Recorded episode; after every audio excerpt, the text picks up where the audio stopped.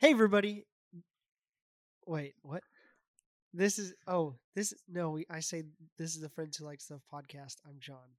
Hey, oh. everybody. This is Jon, and I'm, this is the, I don't, why did I just do that? That was-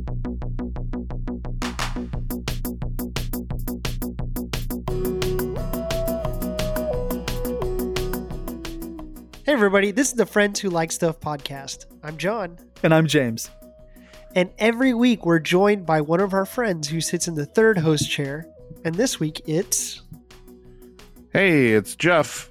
Nice to see, well, not see everybody again, but to let everybody listen to my voice again. Which is a treat for us as well as everybody else because you always make us sound so much better, Jeff. Every time you were on, Oh, we we sound better than we deserve. So thank you for being back on so soon after your last appearance. Yeah, it was fun. So this week we brought you on because this is our Valentine's Day podcast episode. Yes, I love it. And so we wanted to talk a little bit about love. Yay. Yeah, Valentine's was what, two days ago or five days from now if you're listening to us live, Wait, which you can't there be. hackers? right. So before we get into the main discussion, I just wanted to ask what kind of plans do y'all typically have for Valentine's Day? We we are all married guys and you know some have more kids like uh, like y'all Jeff. But what what does Valentine's Day look like with a big family? well, what, wh- James, what is our typical Valentine's situation? Because, Jon, you might not know this. So, um, usually, my wife, who is a music teacher, will be in San Antonio for a conference, and often it falls during Valentine's Day. And so, the Smiths, feeling pity in their hearts for poor Mr. Lonely James, ha- have several times invited me over to spend Valentine's with them and play games, have spaghetti, and it's it's wonderful.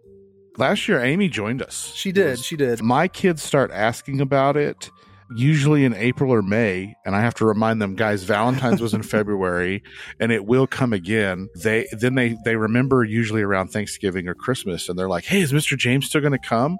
So it's a it's a big deal in our house. Valentine's is a big family thing for us. Megan and I usually don't do something. Maybe we'll go on a date sometimes, like not on Valentine's, but we normally do a big we do a spaghetti dinner with salad and garlic bread and then James and then last year was James and Amy come over and it's it's great. We didn't do it a few years ago cuz there was a huge snowstorm, but really over the last man, quite a few years every now and then when we can, we try to include we, we try to include Mr. James as the kids call him. It, it's it's it's one of my favorite holiday traditions. That's Yay. amazing. That How makes me- yeah, know we- that? Yeah, I was about to say we we love it. We love it. So when you guys said it was Valentine's, I was excited to get to talk about that. So, so you said you make spaghetti. Whenever y'all are sharing the plate of spaghetti, and you come to the last noodle, and you're, y'all are slurping it from both ends. Do you stop that's where the beards touch, or do you do you just all the way? No, no, no. It's usually like the tips of our nose. Oh, okay, Because- okay, okay. So my nose already has sp- spaghetti sauce on it because I've rolled the meatball over to him, and then and then as soon as our noses have spaghetti sauce on it, we're good. That's Oh, good. Man. yeah, that's how I remember it.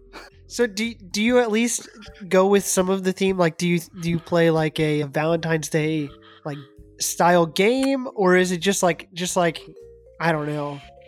Nobody should. No, James James does a good job of like bringing games that are fun for grown-ups and kids.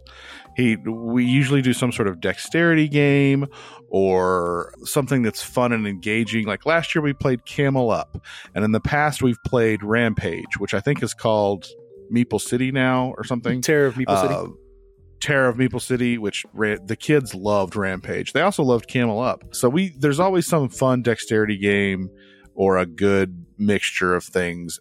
My older two are now getting to where we can play more fun games. So I'm hoping maybe this year we could play Love Letter. I actually have Jabba's Palace. It's a Star Wars version of Love Letter. Nice. So, Oh, that's awesome. yeah. Love That's Letter one is my one of is one of Jon's top five. It is. Hey, there you go. Winter. It is fantastic. So, yeah. So yeah, we got Jabba's Palace, which is really it. It's fun. It's it's it's literally the same game, just skinned with That's Star. Wars characters. I've seen the Batman version. I hadn't seen the Star Wars version. Yeah, I think Jabba's Palace came out. It was last summer. It was like summer, fall.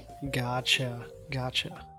Well, cool. Did the kids give you any Valentine's Day cards, Mr. James? Actually, yes, they have hand drawn some really precious ones. That's Yeah. amazing. Yeah, it's it's a good time, man. We have a good time. It is. What about you, Jon? So usually, so Carol is a fun one to to go through Valentine's Day with because she is not about like the tokens of of of love. I guess like if I buy flowers for her on Valentine's Day, she she kind of hates it. Too too cliche. Like she wants Don't it do at that. a random time, like not associated with any of it. And so she on Valentine's Day she just wants the time. Like and so we just, Oh. There we you just spend some time together. And then usually our church has like a parents' night out or something that Friday night. And so that's when we really do the uh, the actual date. So what's like a fun date for you guys? Like do you go eat or do you go do something active or do you see a movie? Like what's a good date now when you get some time away? It's it's always food.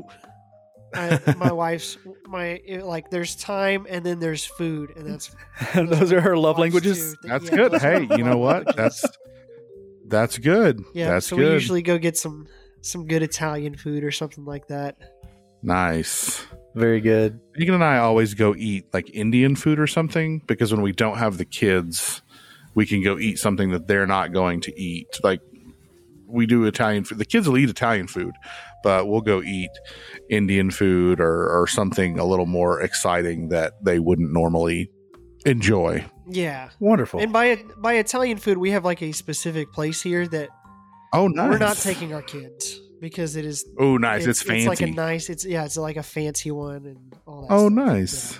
So you Yeah. get you get dressed up a little and you look all pretty and I I don't. I'm not gonna lie. I don't. that's fair. I wear like That's what I would normally wear because dressing up is just like jeans and a a polo or something, which is what I wear. Well, to- there you go. I wear that to work every day. All right. Well, But yeah, this week we decided that this episode we wanted to mostly focus on our top five because that actually ends up taking a lot uh, of time because I talk a lot, and so it's not just you. it's not. It's not just. I was about to say I. I have a whole page written, boys. I'm so excited about this. The longer I worked on it, like each one of them, I have to explain, but I love them all. So I'm very excited about all my answers today. Very good. I I am too. But before we get to our top five, we do have a couple of normal segments. John, All right. Hold on, I didn't read it.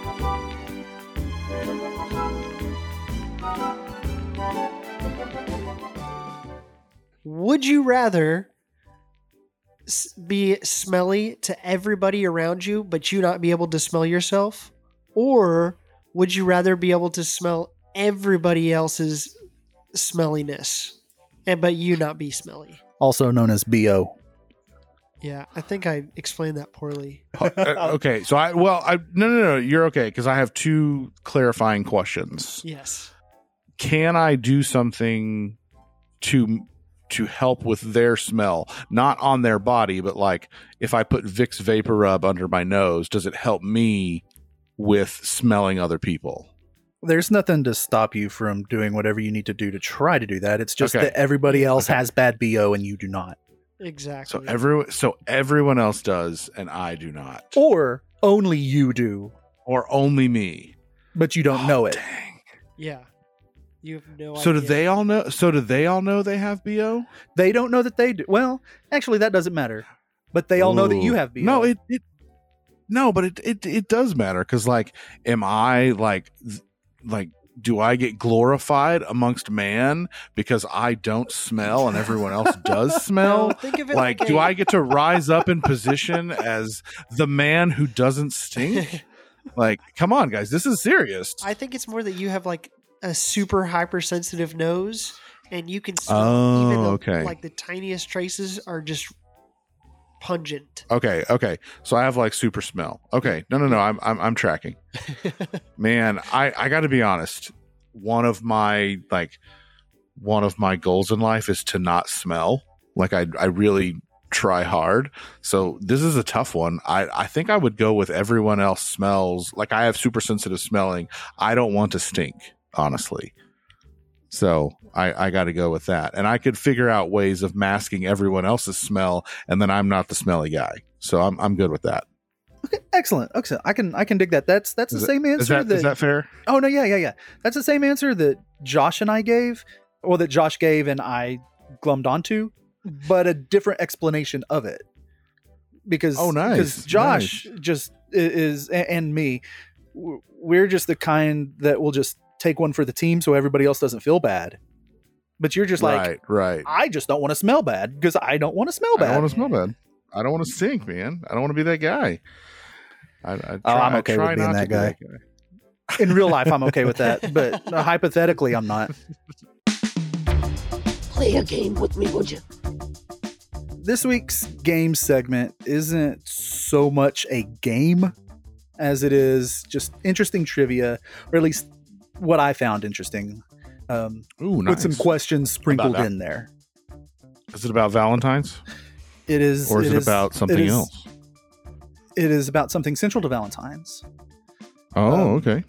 So when you think of the most iconic things surrounding Valentine's Day, what do you think of? Those little chalk candies. Those little, those little chalk candies. Can candy hearts. Yeah, little candy. The- hearts. they have the little message on them. Yeah. Yeah, sweethearts. You're, you're there you go. You're spot on There you go. We because were that's dancing what around this is about. Are, i- is the history of sweethearts? Oh, Tho- those little chalk-like candies that aren't actually chalk, but uh, you you wouldn't believe it if I told you. So, sweethearts or conversation hearts are the quintessential non-chocolate Valentine's candy, and they have quite an interesting history. In 1847, a Bostonian by the name of Oliver Chase invented a cutting machine that is often considered America's first candy making machine. It would roll the dough and it would cut it into perfect discs. But candy was not its original intent. What do you think it's originally for? Ooh, the cut the cutting machine or the Mhm. stuff. The cutting machine. paper. Mm, I, I was gonna say something a little tougher, but it's not for food. It's, It's not, not for food, or it, is- it was not originally for candy. Oh, okay, so is it like a something to cut So it- vegetables? I don't know. It's a type of No. Something harder. Yeah. Is it a butcher machine? So- like was it doing some sort of butcher work? So so it wasn't it wasn't something harder. It was still basically the same consistency. Um, and yes, I mean it's a dough, but not the kind of dough that you're thinking of. It's not like a pastry dough, but it's the candy dough that the the, the candy is made from. But it was originally for medicine. So it oh, was that makes sense. it was a lot Little, it was a, cutting up little. Yeah, yeah, yeah. It was a lozenge cutter because Oliver was a pharmacist, and back then, apothecary lozenges were super popular remedies for sore throats and other things. Basically, it's medicine mixed with a sugar paste. But it was a pain to make Hmm. because you had to use a mortar and pestle, then you had to roll out the dough, then you had to cut it by hand. It, it, it was it was tough. But he created a machine that would do it really, really quickly and easily. It wasn't long after that he shifted his focus to just candy and he started a company that would become the New England Confectionery Company. Is, Also known Necco? as what? Is that Oh. Necco? Oh, is that Necco It is Necco. or Good- Nico? How? Yeah. It's it's it's Necco, the New England Okay. Confectionery Co. Company. I honestly had no idea that was an acronym. I didn't. Mhm. I didn't realize that. You started saying it, and I was like, "Oh wait, I know this one." Yeah. And Necco is the oldest and, and longest candy company in the United States. So, what was Wow. their main candy product at this time? So before before Candy Hearts, Yeah, before Sweethearts. I have no clue. Do do they make? I don't. I don't know. They they don't. I was about to say it's, It's- it's got to be some sort of sugar, right? It, it is. It- it's Like the same. little- It's it's the same. Like was it was it taffy? Did they do taffy or was mm-hmm. it hard candy? No, it's still like the, Jolly Rancher still type the thing? hard chalk candy. The exact same recipe okay. as Sweethearts, but they were in round wafers. So if you ever if you ever hear anybody talking about Necco wafers, that's what it is. Yeah, Gotcha. yeah, okay. But at the time they were called Sh- sugar, sugar communion exactly. because they're wafers. Uh, It's yes, wafers. yes, it, it's sugary communion, sugar communion. But at the time, they were called hub wafers. Do you have any idea why it would be called a hub wafer? because it looked like the hub on a wagon wheel. Because hub was a 19th century nickname for Boston. Well, there it is. So don't don't worry. Most of these questions I do not expect you to know unless you already just know.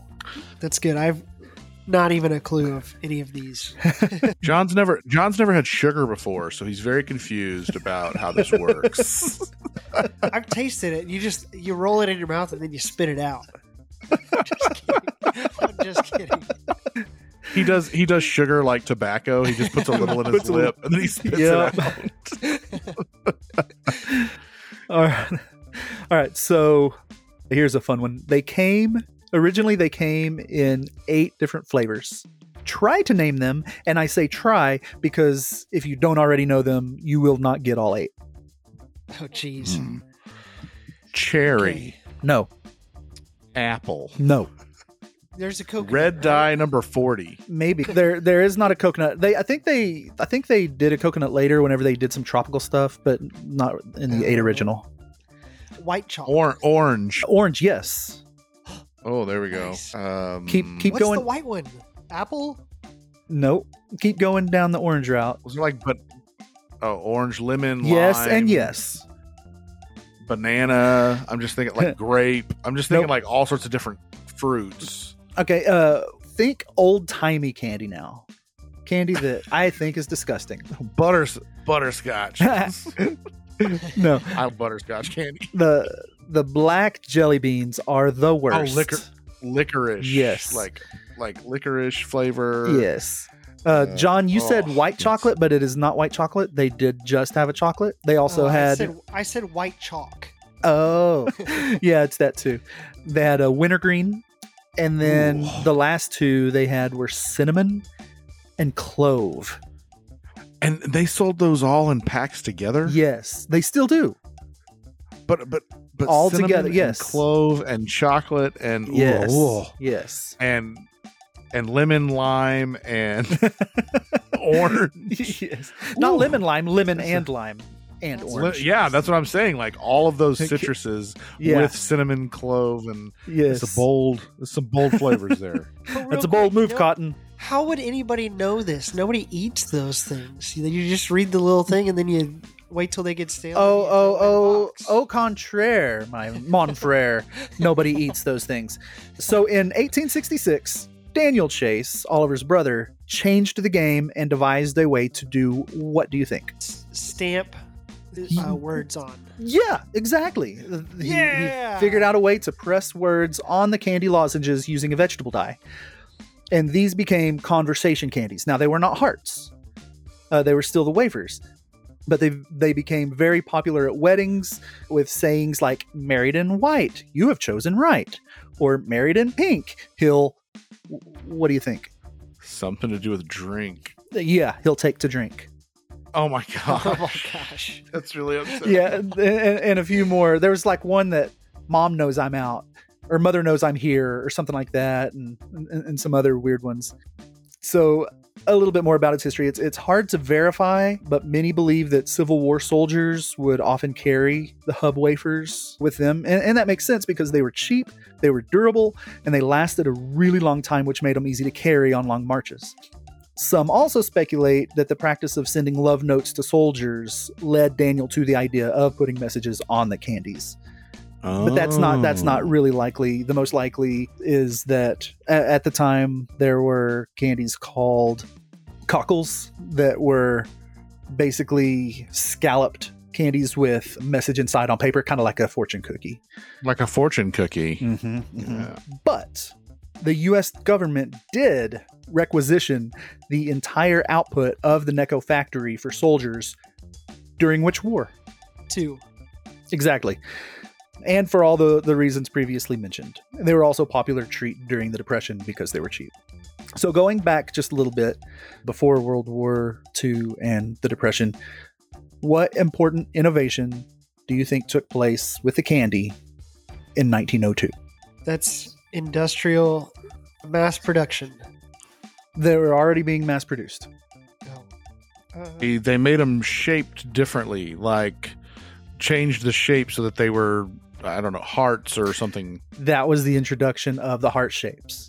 Ah, there we and go. around this time, they also did baseball, postcard, watch, and horseshoe shaped candies. But it's it's Oh. the hearts that really took off and remain one of the most popular candies, holiday candies, ever.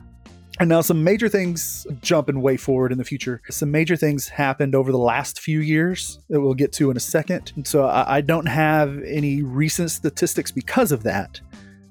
But the next little bit is as recent as 2018. So that's that's the caveat here. Necco produced more than 8 billion hearts every year. Yeah.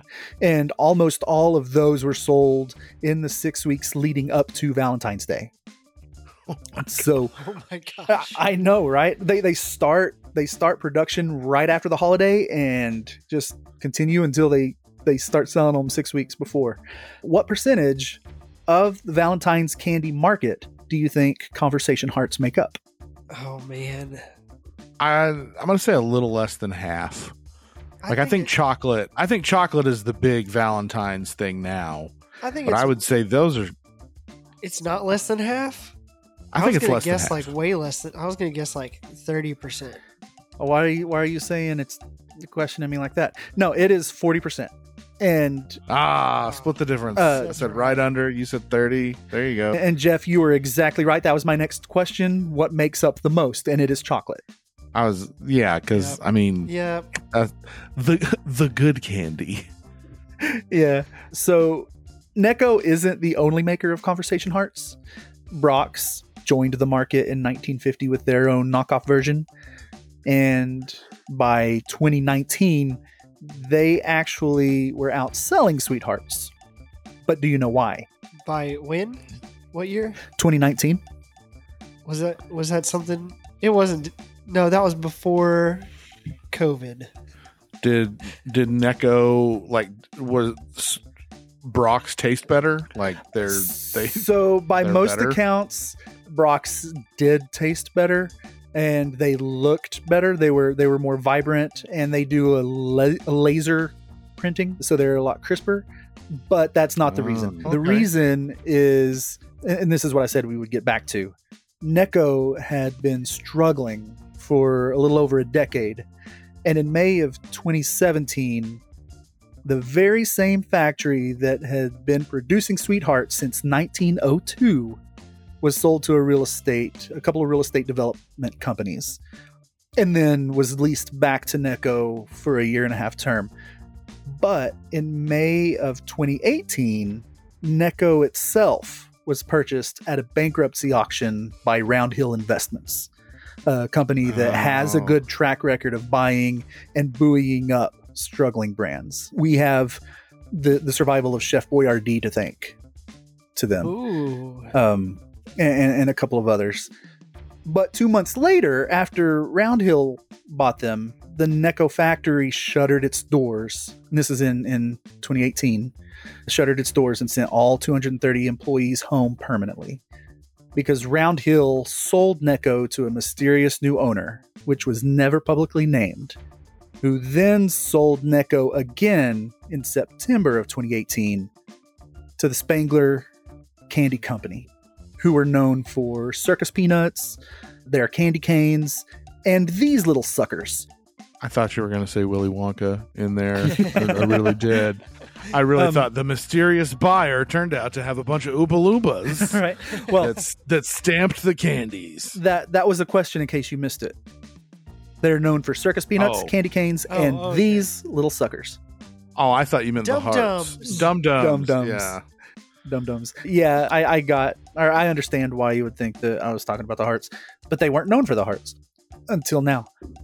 But Spangler announced that there would be no sweethearts produced for the 2019 Valentine season. So that's how Brach's overtook them. They didn't exist at the time. And then the 2020 season was sparse. But they're going strong again now. and they've even brought back the annual themes for the the sayings on their hearts. This year is animal themed with phrases like puppy love, lovebirds, big dogs, and perfect. Last year was words of encouragement and included, among others, way to go, crush it, you the best, and uh, high five. 2021 was the first themed year with Spangler. I'm going to name some of the sayings. What do you think the theme was? Th- This is easy. I'm yours. Summer lovin'. Valentine's At Day. last, my girl. Just kidding. Musicals. Marriage, dating, Yeah, it's it's it's music. It's it's love songs. love. They also had Crazy in Love and some others. I I don't remember all. Put a ring So, on uh, it, and Maybe. So, sticking with the words on the candies, there have been well over a hundred sayings over the years. I could not find anything definitive on that, just that there were a bunch, and, and the history is kind of vague. But there are three that have stuck around from the very beginning. And there actually may be more, but these are the only three that I was able to find. Uh, any guesses as to which sayings they are? Be mine. be Yes. mine. Yeah. Love you or I love you. Nope. So love is not eternal. All right. No, I don't think Be My Valentine is Text me. yes, that was an original one. lit. That's I, I think oh my I think your lit is has been on on some. The other two are be true and kiss me. Oh. They're not worried about love. They just want kisses. Yes, exactly. That's Yeah. how this works. There are a ton of sayings that have been retired because they just aren't relevant anymore, like groovy, dig me, saucy boy, one eight hundred Cupid. Did you just say the word saucy boy? I did. That was you, just, you tried to slip that in there like we weren't going to notice. yeah. I'm calling. I'm calling on Spangler to That's bring back. Saucy Boy right now. If somebody gave me a heart, Saucy Boy. That'd be great. Saucy boy. See ya, saucy boys. Fax me is one of my favorites. What's a fact? I know, right? you And haven't seen Glass Onion? Yeah, oh, you're Explain right. The whole thing. That's true. that's it's the whole movie. Yeah. Child equals NFT. But yeah, they they Earnings off that paid for this facility. but but they've had uh, they've had as technology has changed like you said text me earlier uh, they had email me and stuff like that and then from the files of that word doesn't mean what it used to mean you are gay Oh, that's funny. Oh. Like they were using it in the joyous and happy sense, Yes. correct? And yes it's it's changed a little bit. Have you That's found all right. any of those on eBay? Uh, no I'm sure they're on there. there might They be probably exist. there might be Those those things last forever. right all right and so uh, we'll go ahead and end this segment with a fun little anecdote in 2004 a man by the name of mike waltz bought several bags of the candy looking for a very specific phrase and only found one or two in each bag. So he emailed Necco about it, and a few days later, a small box of sweethearts with only this phrase arrived at his house. Marry me. Yeah, it was Marry a me. proposal. That's exactly was a correct. His wife still has that box unopened, and he even has his own memento box of sweethearts that say only this. And they, even though they were made in 2004, they would taste just the same as a new bag purchased this year. That's They're true. all the same. That's true. But I, I think I think you missed the question. He has Oh, his Lord. own memento box question. of sweethearts that say only this. They say only this on them. Only this. O- only this. Yes, that's that's. Uh, yes, I do. I do. There you Yeah. go. yeah. I do. And that's so that's a short little sweet history of conversation hearts. There you go. I honestly don't remember the last time I ate one. I mean, I've seen I've seen them, but I don't remember the last time I ate one. Since Valentine's Day is a made up holiday to sell cards and candy, we tossed around the idea of doing our top five candies, but I didn't see James cry enough last week. And so instead, we're going to share our top five sweetest moments in media. Get those waterworks flowing. So yeah, this one this one was a tough one to come up with to to figure out what we were going to do. It actually ended up not being a very difficult one for me to write out. And I did, I rewatched all five of these moments leading up to this recording so that I could get all of my crying out of the way because every one Oh. of these moments have brought me to tears at some point. Nice. Several of mine have, but not my first one that's on there. Well, why don't you tell us what it is? Number five. So my first one is actually just sweet because it is classic. It's a classic movie, and I have several movies. I have a book, I have a TV show, and I have a song that I want to share. My very first one is from the classic film "It's a Wonderful Life." Mm, and it is when George Bailey says, "What do you want, Mary? You want me to lasso the moon?" And I, my, "It's a Wonderful Life" is my wife's favorite Christmas movie. And I think it's one of her favorite movies in general.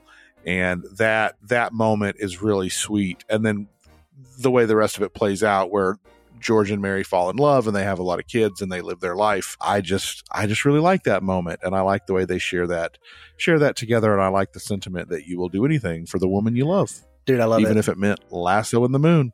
I love it. Yep. You know, that's that's such an underrated movie. I wish they would show it more around the holidays. we we watch it we watch it a couple times every season and Megan and I it's if we're in the same room watching it it's kind of tough because we tear up several times it's always best if we're doing something else while it's on I get that. trying to trying to decorate or make some food or like do something for the holiday and not just be sitting staring at it because I will weep. Yeah, otherwise your mascara would run. Yep. Yep. Jon, you want to go next? Or you want me to? Sure, I'll go next. But real quick, before I start these, this is just a disclaimer. I was talking through Carol, and at first we were going through the sweetest moments, and she was saying all the times that like I had come to tears over something. Every single one was like a good moment, like like oh we're we're a team, we're doing stuff together kind of thing, or like a triumphant moment literally none of them were romantic. And so, romance, I will be the second person to tell you because Carol told me earlier.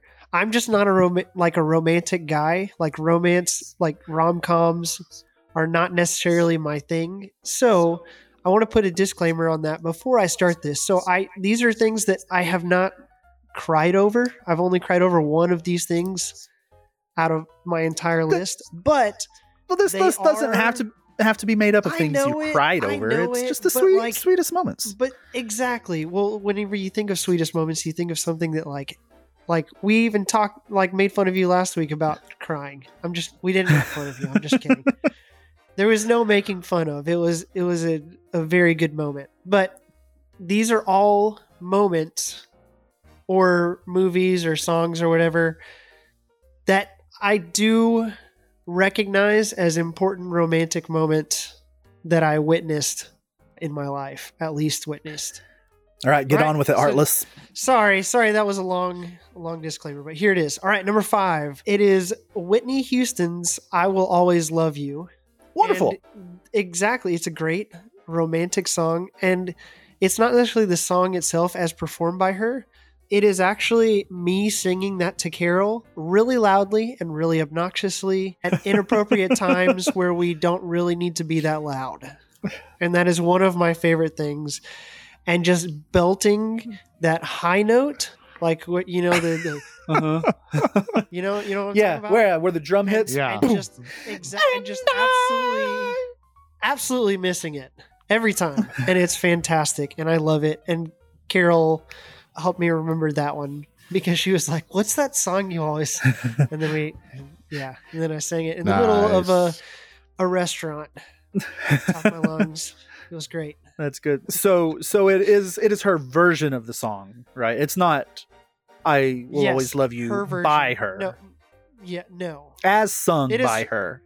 right because it didn't Is- isn't it a dolly parton song Yeah. It is. Uh, yeah. I only know that because I googled it earlier to make sure that it was Whitney Houston. Because some, like, sometimes I'll slip into "My Heart Will Go On" by Celine Dion, and it's like, oh, wait, no, this is it's a different song. Just need. All right, that's a that's That's it. that's a solid pick. A solid sweet moment. Destroying the song for Carol. That's My right. number five, I did not choose because I am a massive Doctor Who fan, but because it is genuinely one of the sweetest moments in a show filled with sweet, amazing moments. And uh, this will be a spoiler for a major plot moment in this particular episode.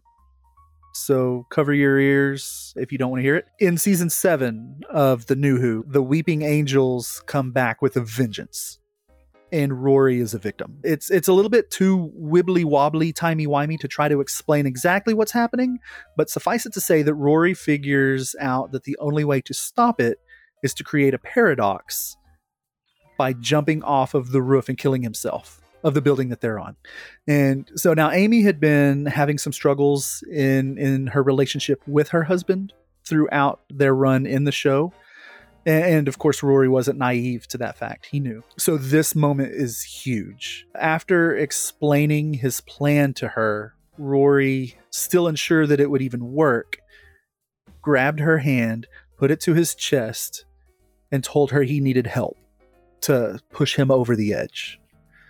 Words were exchanged. She she asked if he would be able to do it if the roles were reversed, to which he replied, "To save you, I could do anything. Aw. And so she steps on the ledge with him. Just as the doctor comes up to the roof and sees them, a couple more words are exchanged and then they fall in slow motion, embracing all the way down. Why And they're successful. Oh. They're successful. They stopped this massive bad thing by creating that paradox. But it doesn't end quite there. And the final moments of this episode are something that I do not want to spoil. But it is one of the most bittersweet moments in the series and does indeed make me cry just about every time. But the sweet moment of her getting on the ledge with him, still not knowing what's going to happen, and their embrace as they fall is just is wonderful. We're gonna have to talk after the show, and you're gonna have to remind me what happened because I remember everything, and like the bad green screen behind as they're falling. Oh, yeah, I don't remember. it is I pretty can't think of what happens next. that that show isn't exactly known for its uh, wonderful special effects. It's just its wonderful writing. Number four. So my next one is from another movie, and it is it's a movie based on a book, but this this part is not in the book, but it's written out in the movie. The same sentiment is given in the book, but I think the movie says it better. Mine is from The Hitchhiker's Guide to the Galaxy, which is a fantastic book. If you've never read it, you should read it. It's really fun. Great science fiction, very silly. Yeah. But at the end of The Hitchhiker's Guide to the Galaxy, there is a moment where the main character, who in the movie is played by Martin Freeman, these aliens built a machine that would tell them the answer to life and everything in the universe, and the answer it gave is 42. But it didn't, they forgot to program it to tell them the question, so they don't know what 42 means. So they want him to come up with the question that will satisfy why the answer is 42, or they're going to take his brain out. I know it's science but he has been on this journey with this woman that he has that he has spent time with that he has fallen in love with. And so they're asking him, they're saying, You need to come up with a question. And he says one of my favorite lines in a movie, just kind of encapsulating. He says, My head is filled with questions, and I can assure you no answer to any one of them has ever brought me one iota of happiness, except for one, the one. The only question I've ever wanted an answer to is she the one? The answer isn't 42, it's yes. Undoubtedly, unequivocally, unabashedly yes. And for one week, one week in my sad little blip of an existence, it made me happy. Mm-hmm. And that's pretty great. that is wonderful. So And sad. I, I like that. It, it it it is sad, but I, I like the bittersweet of it, and I just love the way he puts it. Like I have all these questions running around in my head, and there's a lot. There's a real existential quality to Hitchhiker's Guide to the Galaxy that I love, and just the idea that there's all these questions and there's everything in the universe, and really the only question is, is she the one? And the answer is yes. And I I love the way that's wrapped up. Wonderful. Dig it. All right. My number four. I'm going to put a little disclaimer on this one, too. Uh, it's not really a romantic moment, but it sets forth a path that leads to romance for this character.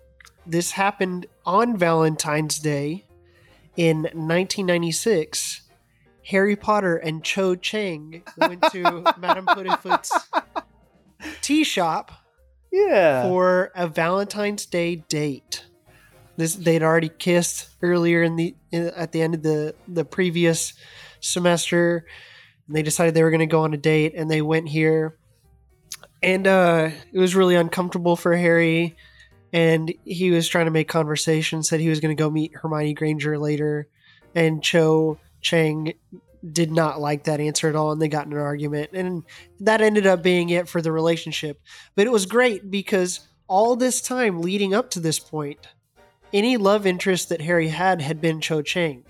From here on out, it sets a new path where he like is like, okay, I'm you know I don't have to be- in a romantically linked or anything like that until he recognizes that Ginny Weasley is the one that he would like to be with. So, the in of itself, the the date, not great, but it sets forth a good path for Harry.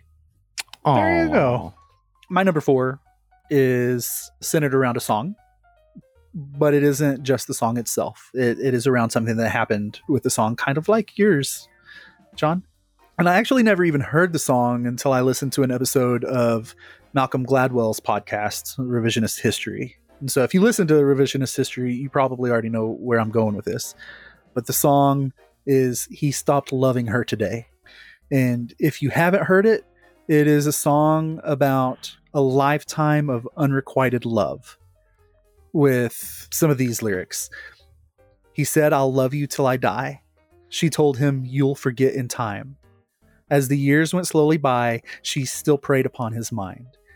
He kept her picture on his wall, went half crazy now and then, but he still loved her through it all, hoping she'd come back again. Kept some letters by his bed, dated 1962. He had underlined in red every single I love you. I went to see him just today. Oh, but I didn't see no tears, all dressed up to go away. First time I'd seen him smile in years. He stopped loving her today. They placed a wreath upon his door. Soon they'll carry him away. He stopped loving her, her today. So it is a song about a man who loved a woman his entire life. She didn't love him back, and he didn't stop loving her until the day he died. That was the day that he stopped loving her. And the, the, the song alone is is heart achingly wonderful, but it is not my number four sweet moment. While he didn't write the song, it's most associated with George Jones. And in an ocean of country and western hits, it ended up being his biggest.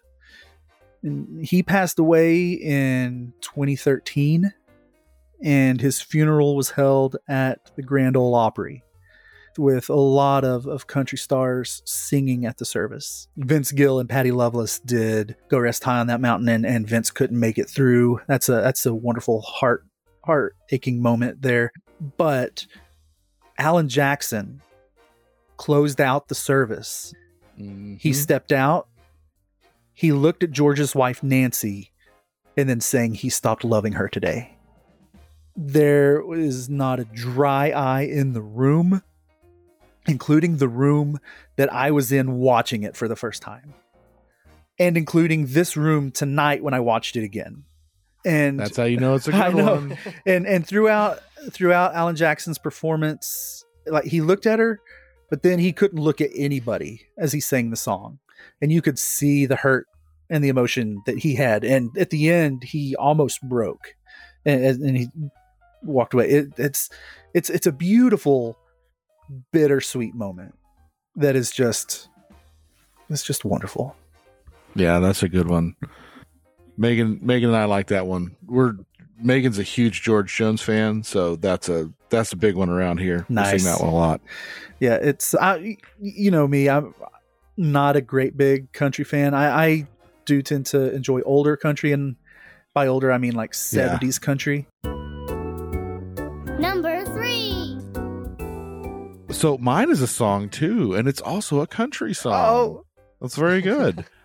I don't know if you guys are familiar with Jason Isbell. He had a big album come out, man, like six years ago now, 2017. It's called The Nashville Sound. Very good. But there's a song on there, and it's kind of silly, but it's called If We Were Vampires.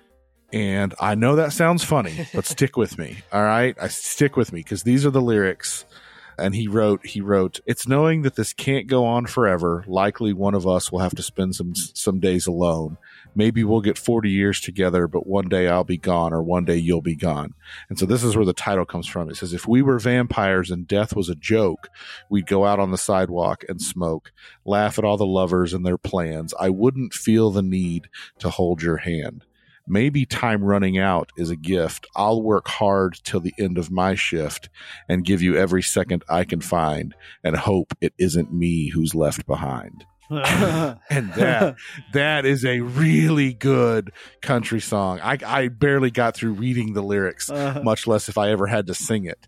Anyway, it's it's called If We Were Vampires, and it is so good. So I highly recommend that one. Awesome. My wife and I. Yeah, you really should. And and just be prepared because dadgum it's good. it's really it's really good. It, it's it's a great, you know, just acoustic. He's he's country Americana. He's a singer songwriter. The whole album's incredible, but not every song is a love song. But that is the one. That's the one that gets me. rock on, So, so yeah, I like that one. That's a good one. Jonathan. I am not going with a country song, but I am going with a song. And this song was the song that we walked out of my wedding. It's the song that is sung by my favorite band of all time. And it is You're My Best Friend by Queen. Yeah. and it is it is just it's so good this is one that carol and i will sing to each other like it's on our wedding playlist and there's songs that, that we still go through but this one always comes back and we always sing it at the top of our lungs whenever it comes on so yeah it's it's absolutely fantastic I I have I have nothing but great things, and, and agree. Yeah. Yeah. i was gonna pull out some some lyrics to read but i don't want to just pull, i could i could literally just read any of them It's You're the- my it's best the friend. best. Yeah. You exactly Ooh, you make me live. Yeah All right, so my number three. Sorry, but it is more deceased spouse talk. Oh no. I know it is. It is the oh married life montage from Up. Oh, nice. Yeah, I I cannot get through that wi- without tearing up. I don't full on bawl anymore. Like I was a blubbering mess in the movie theater whenever we first watched it. But anyway, so Ellie and Carl first meet as kids, and she shows him her adventure book that she's planning on filling up with her adventure to South America one day. And we're then treated to a montage of Ellie and Carl at their wedding, with them growing growing older together, saving money for South America, spending the saved money for emergencies, discovering her illness, and finally her passing. It's Oh. absolutely devastating and beautiful. And in a, in a brief four and a half minutes, you feel their love, their joy, their pain, and his heartache. And before she passed away, she gave him her adventure book. And when he finally looked through it, it was filled with pictures of their life together. And at the end, she had inscribed, Thanks for the adventure. Now go find a new one. Oh. Oh my gosh. Oh, why Oh would you gosh. do it? Why would you do it? Yeah. And it's it is it is that is one of the sweetest, most beautiful moments in cinema. In in media, in everything. It gets me every time. It sh- uh, yeah. I I so the first time I ever saw Up was with Megan and her family. We kind of everybody went together, and it was one of those where the montage starts and you know how it ends. Like you're you're aware. Like you know what this movie's about. So there's like there's a hus- there's this couple and their their life is together. And everyone is already crying once it starts. And I'm looking at Megan like, what is this movie? Like, what are we watching? and I, I there's there's one moment in the in the montage where it, it's kind of clear that maybe Carl and Ellie had talked about kids and they go to the doctor and maybe she can't have kids or something. Yeah. There's there's kind of a moment in there. And thank God because like I'm, you know, this is I'm I'm in college or like maybe I can't remember I don't think Megan and I are married yet. But I'm trying to, you know, you're trying to be tough in the movie theater. We're watching a Pixar movie, and thank God for some child down in the front who is this little boy who, at the top of his lungs in the theater, goes, That means she can't have babies. and I think I think everyone in the theater, I think everyone in the theater needed it because everyone is weeping already as it's going on.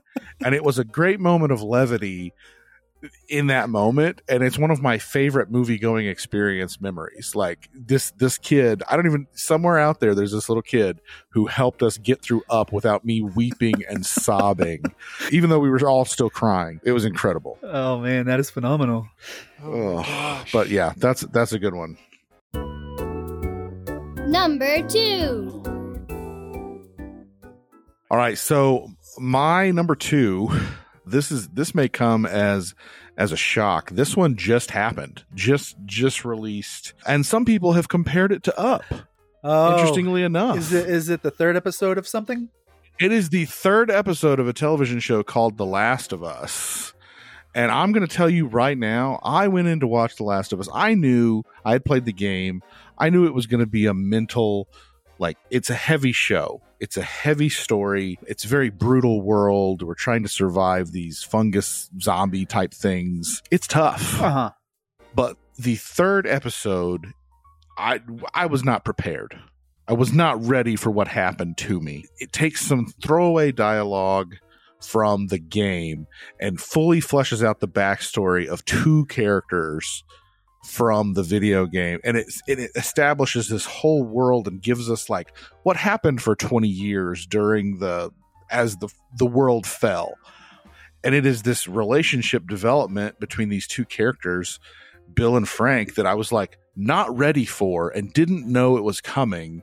And by the end of it several times during it but by the end of it megan and i are crying so hard we're having to pause the television to like catch up. And then when the music plays the last scene plays and it and it kind of focuses out the window we're crying so hard. I was it made me rethink my whole life.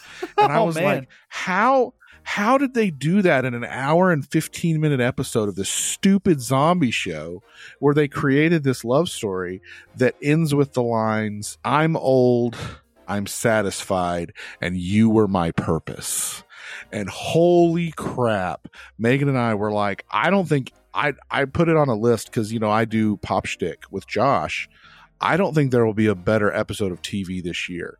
It's going to be real hard to beat. But anyway, Wow. that that was mine, and it knocked up off of my list. So I'm glad I didn't put that on there. So James, I appreciate you taking it. But the the apocalyptic up for The Last of Us, that that one takes the cake. And so Megan and I have been listening to Linda Ronstadt this week. I'm going to love you for a long time, and every once in a while we'll just kind of make eye contact and be like, "It's okay." It's okay. That's- man, that's so that's that's so good. Man, it was crazy. They did a whole love story in an hour, and it was amazing. All right. So I don't think that I cried at this next one because I saw it when I was like I was probably early high school and so I hadn't experienced true love at that time. But I think if I saw it for the first time today, I think I would cry at this. This was a little film with Mel Gibson in it where he gets electrocuted in a bathtub and gains the ability to read women's minds. okay. This is this is what women want. And he starts out as this like this playboy that just is a womanizer and a misogynist and just like doesn't understand that women are actually people basically is what it comes down to. And so he's going throughout his life and using using these women that come into his life and then just continuing on using everything that he can to further his career.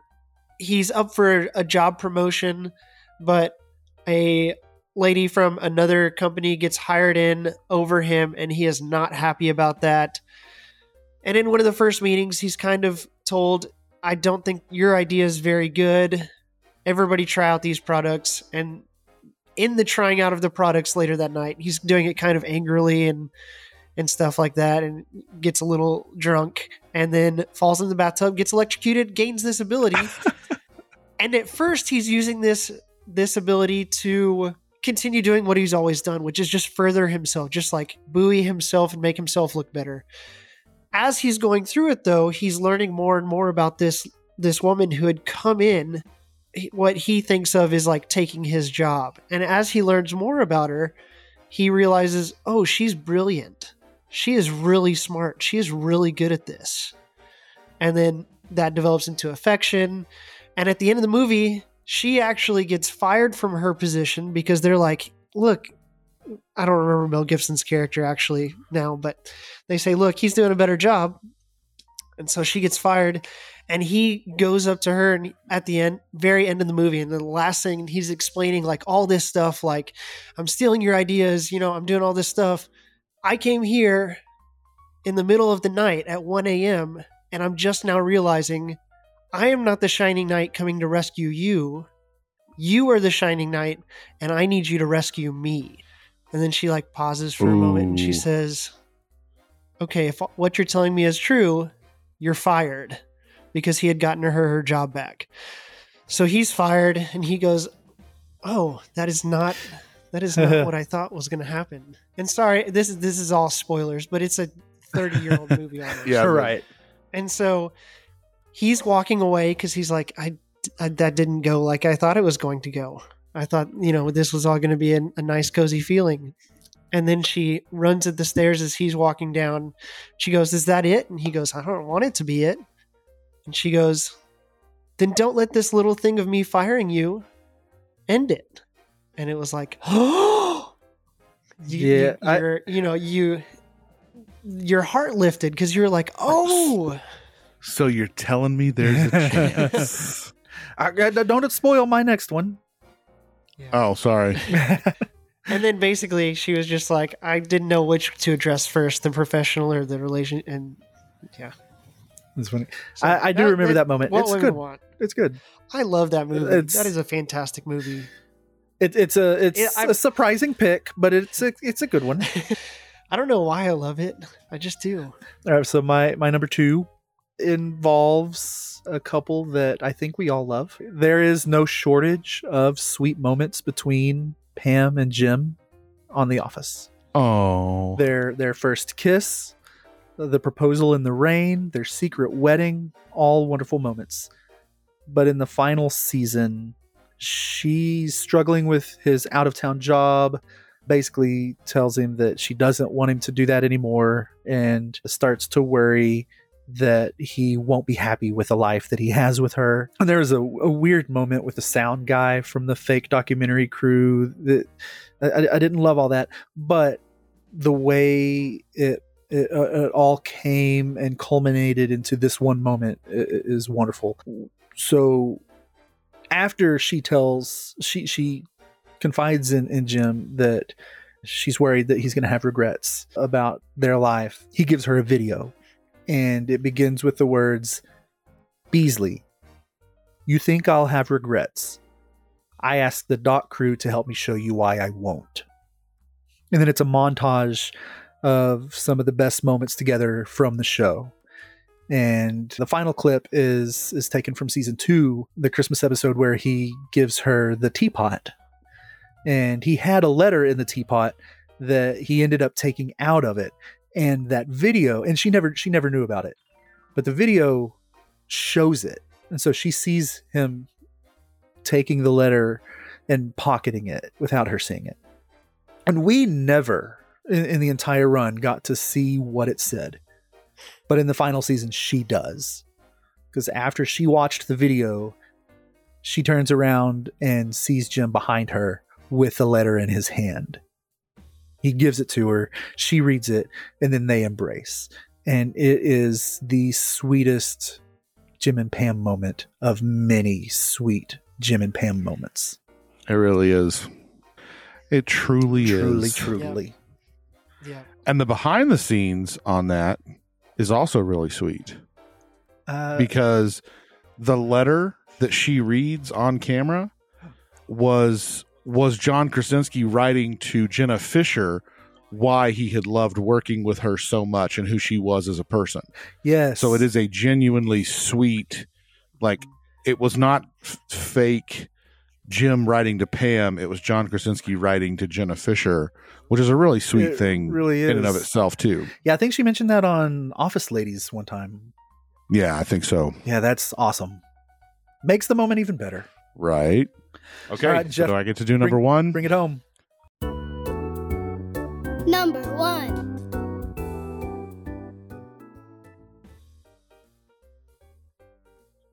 All right, number one, I'm going to go back to a book published in 1906 by Mr. Mark Twain. So, Mark Twain wrote a couple of stories. He wrote quite a few stories, actually.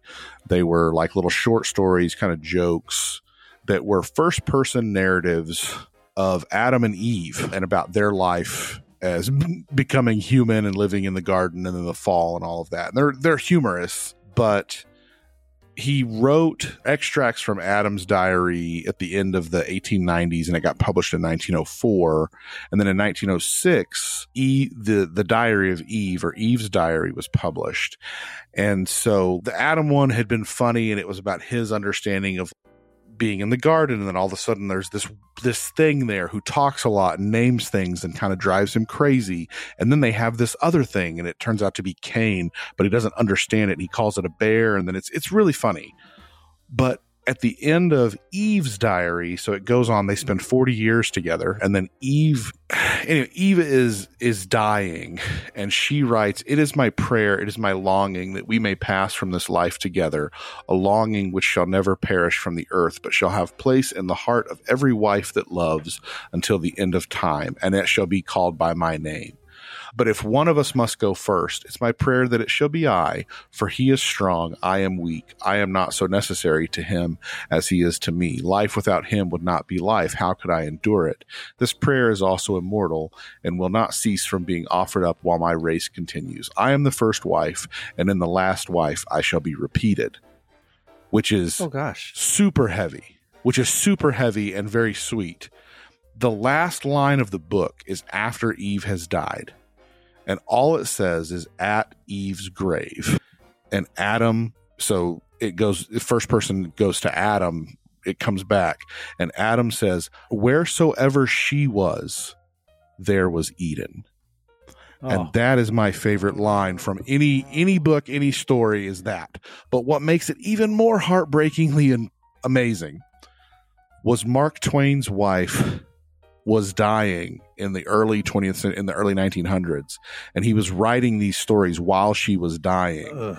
and he published this one was published in 1906 she died in 1904 and people had asked him are you going to write more of those stories? And he said you know i tried to talk to eve but she doesn't say anything anymore oh my gosh. and then he pub- then he publishes this story and it ends with wheresoever she was there was eden and that is anyway megan and i i several years ago for christmas we have first editions of both of those books in our house and that is my favorite love story within a love story essentially That's incredible. I've never heard of it.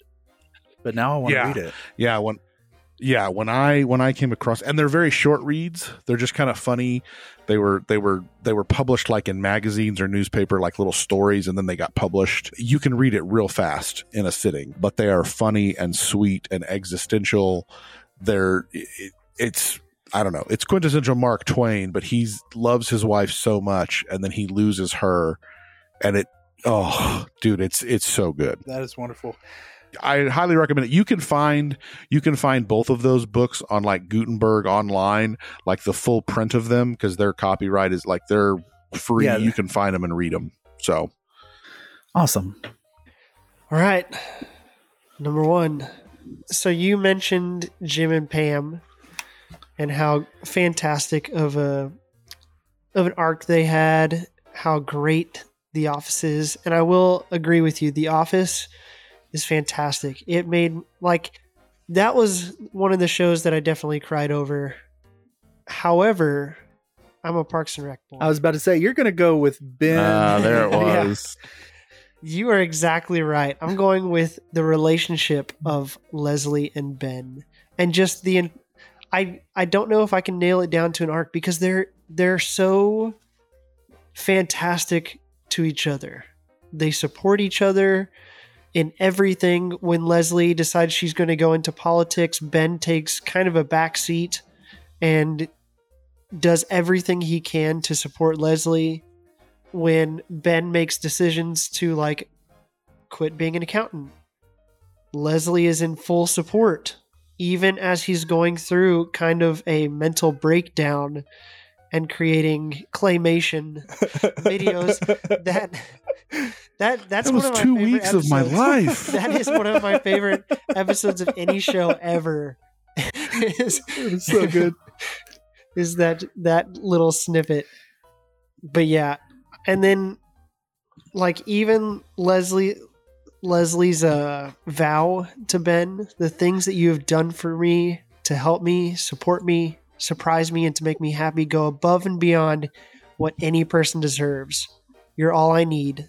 I love you and I like you I love you and, I there- like we you. We have some friends yeah we have some friends that that's that's the thing too so i don't know what else That's to a say good about one. it. That one's sweet. you No, it's- it's I perfect. it. It's- if it's you haven't watched parks and rec even if you just like find a youtube video that just goes through their relationship it is it is so cute Mhm. because they are such unique individuals and they do such a good job supporting each other which i think is what ultimately a good partnership is I agree.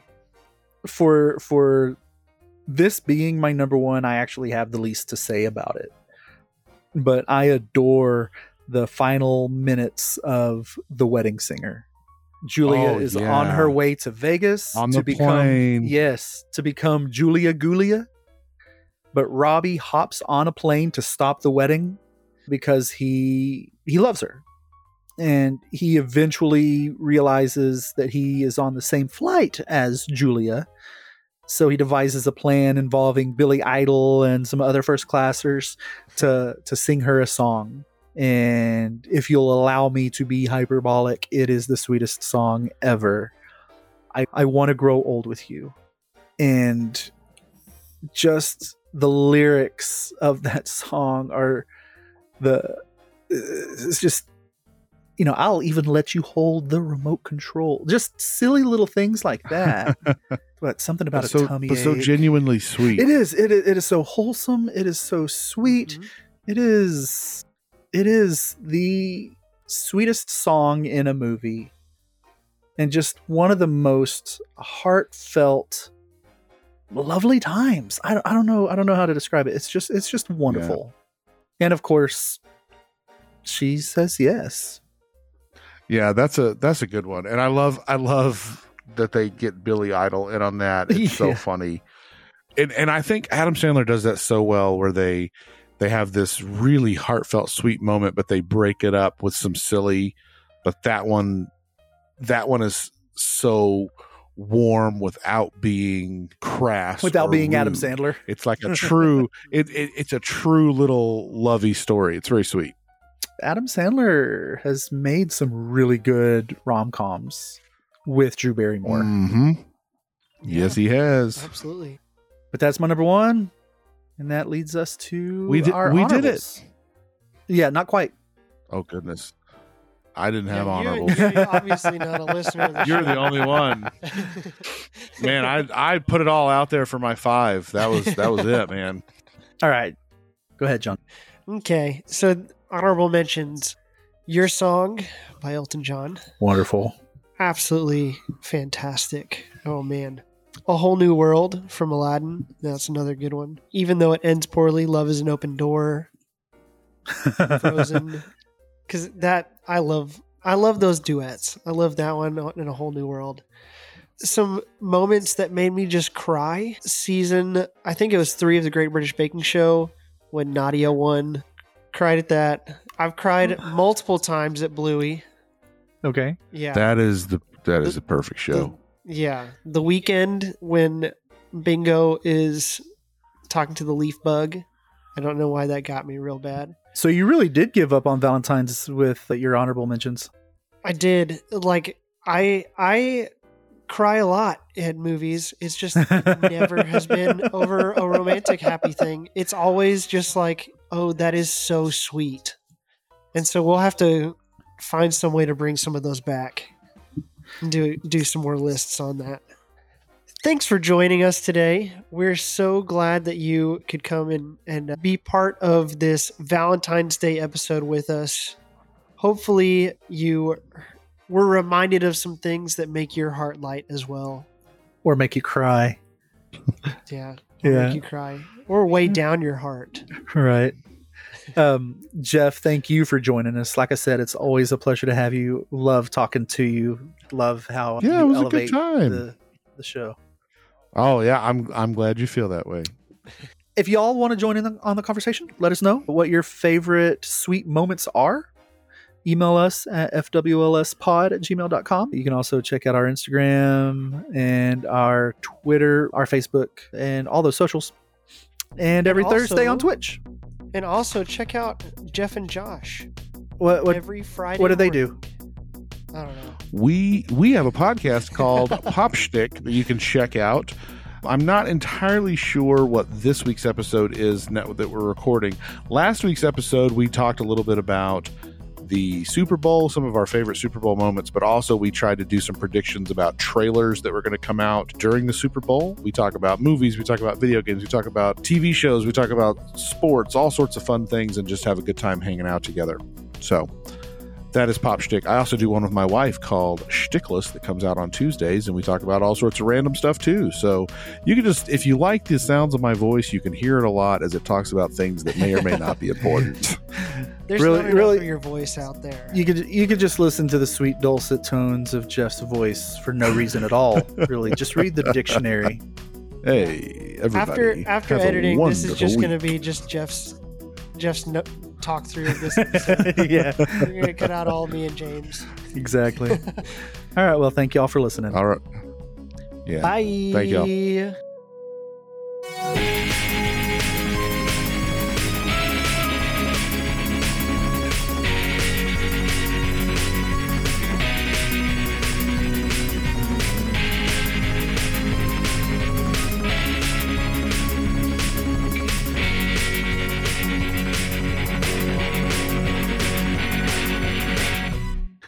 James, I'm so sorry. I forgot what a script was. Like I don't know why. I don't know why this episode I was just like not even not even aware of it at all. And then it'd be too late and I was like scrambling to find where we were.